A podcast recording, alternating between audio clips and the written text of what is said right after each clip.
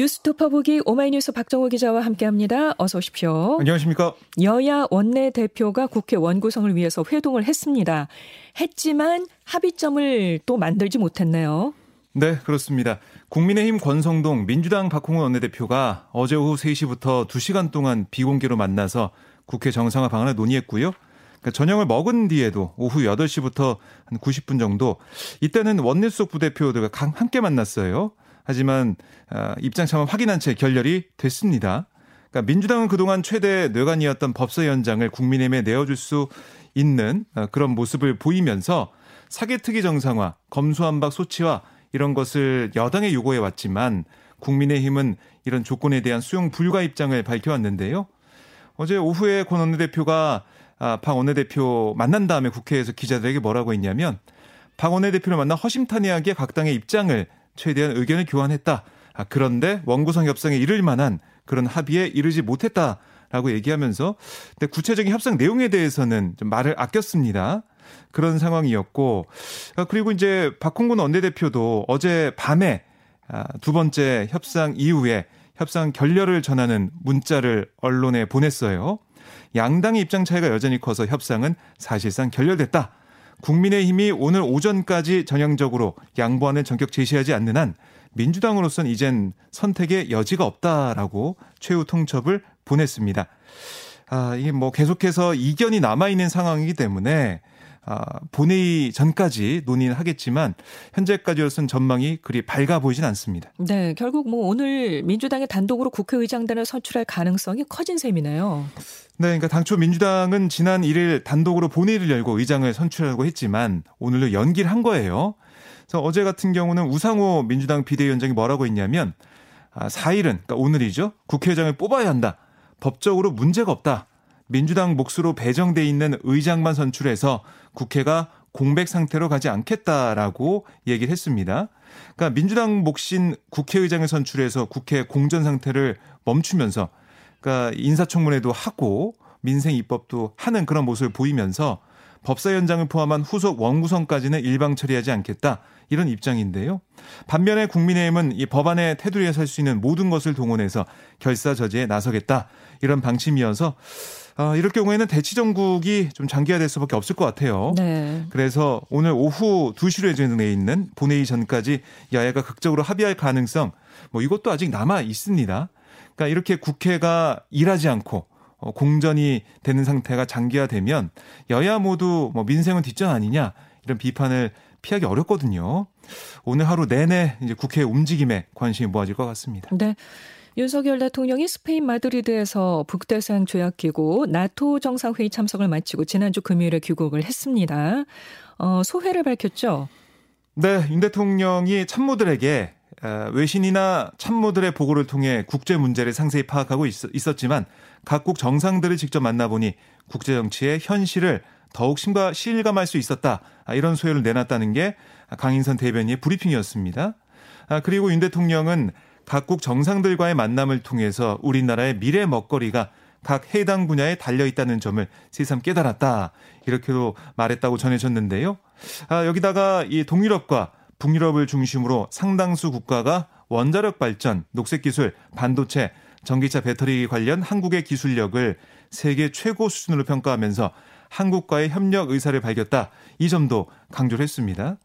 아울러 뭐 비공개 뭐 사진도 공개가 됐고 또 나토 일정이 뒷얘기도 대통령실이 전했는데 아, 지난달 29일 동포 간담회에서 어, 스페인 단원들로 이뤄진 외국인 합창단이 우리의 소원을 노래할 때 임재식 합창단장이 눈물을 흘렸고 이걸 바라보던 윤석열 대통령 부부도 눈시를 붉혔다 이렇게 전했고요.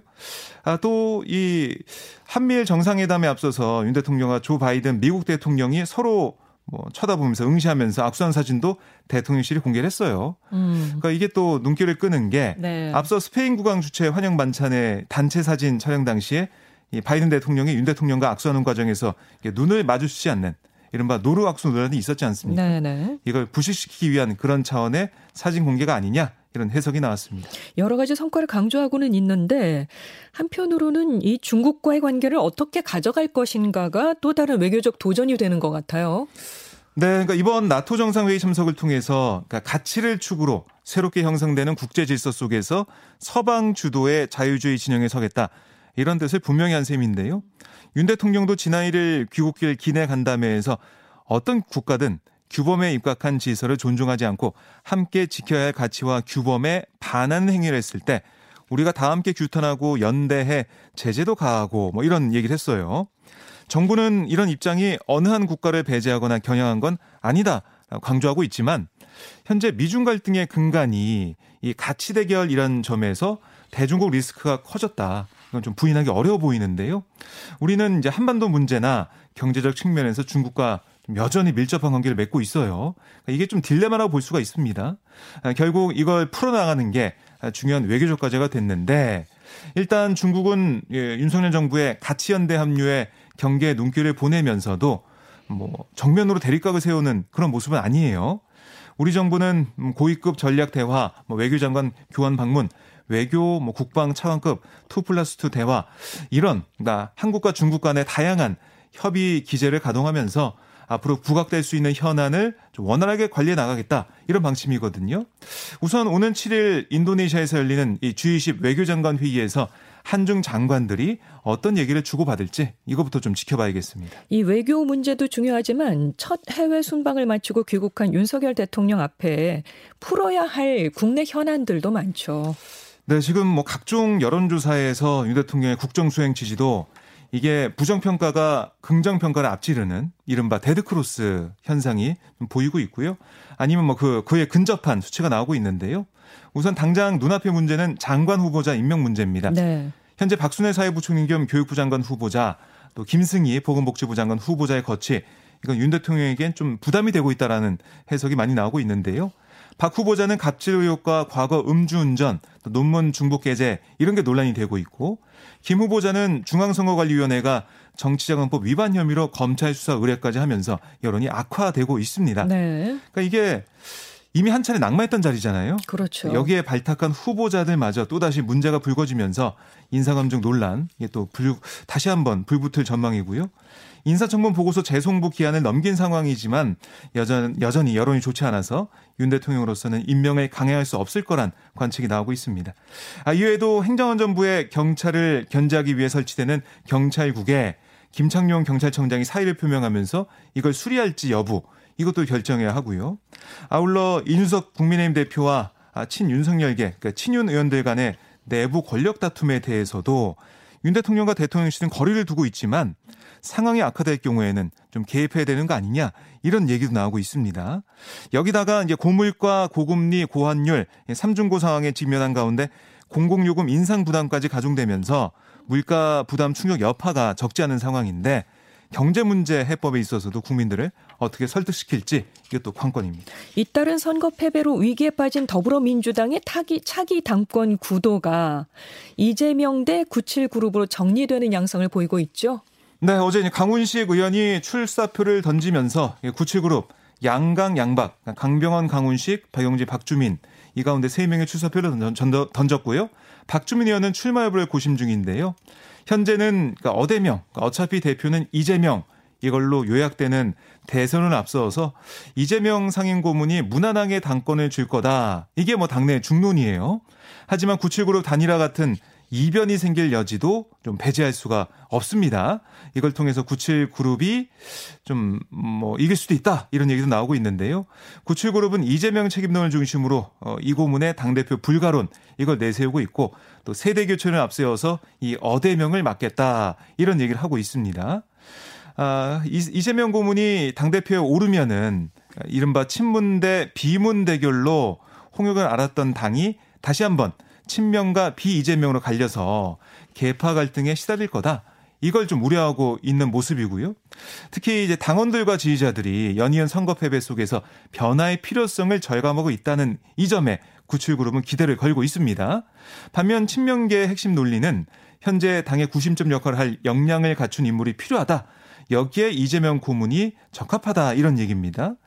아, 민주당이 이 대선에 패배했고 또 6일 지방선거에서 참패하면서 이재명 고문의 입지가 타격받았다 이런 목소리도 있지만 아, 그럼에도 최근 대선 후보 선호도 여론조사 이런 것들 보면 각종 추이가 1위를 계속 기록하는 모습이거든요.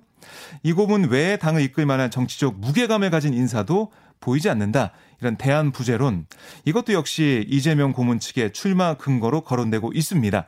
양쪽의 논리가 좀 맞서는 상황인데요. 이번에 선출되는 당대표 2년 뒤 총선에 공천권을 행사하는 막강한 권한을 주게 돼요. 아, 그래서 양측은 룰 세팅 같은 이 전당대 레이스 초반부터 혈투를 벌일 것 같은데 아, 지금 뭐 당대표 권한을 약화시키고 최고위원 권한을 강화시킨다 이런 얘기도 나왔는데요. 우선은 뭐 당대표 권한을 약화시키는 것은 없던 일도 하겠다 이런 얘기가 좀 많이 나오고 있습니다. 그렇군요.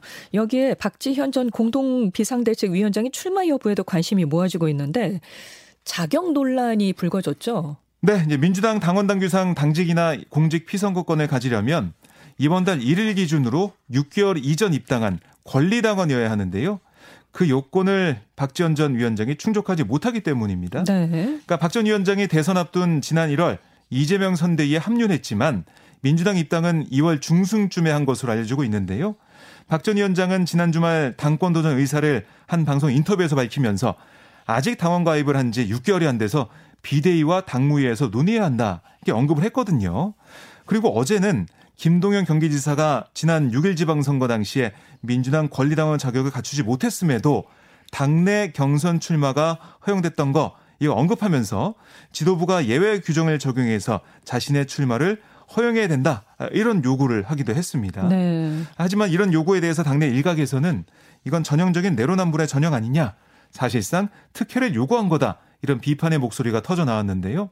여기에 대해 우상호 비대위원장은 이 박 전 위원장을 위한 원포인트 룰 개정 가능하냐 이런 질문에 이 보고를 좀 듣고 비대에서 논의할 생각이다.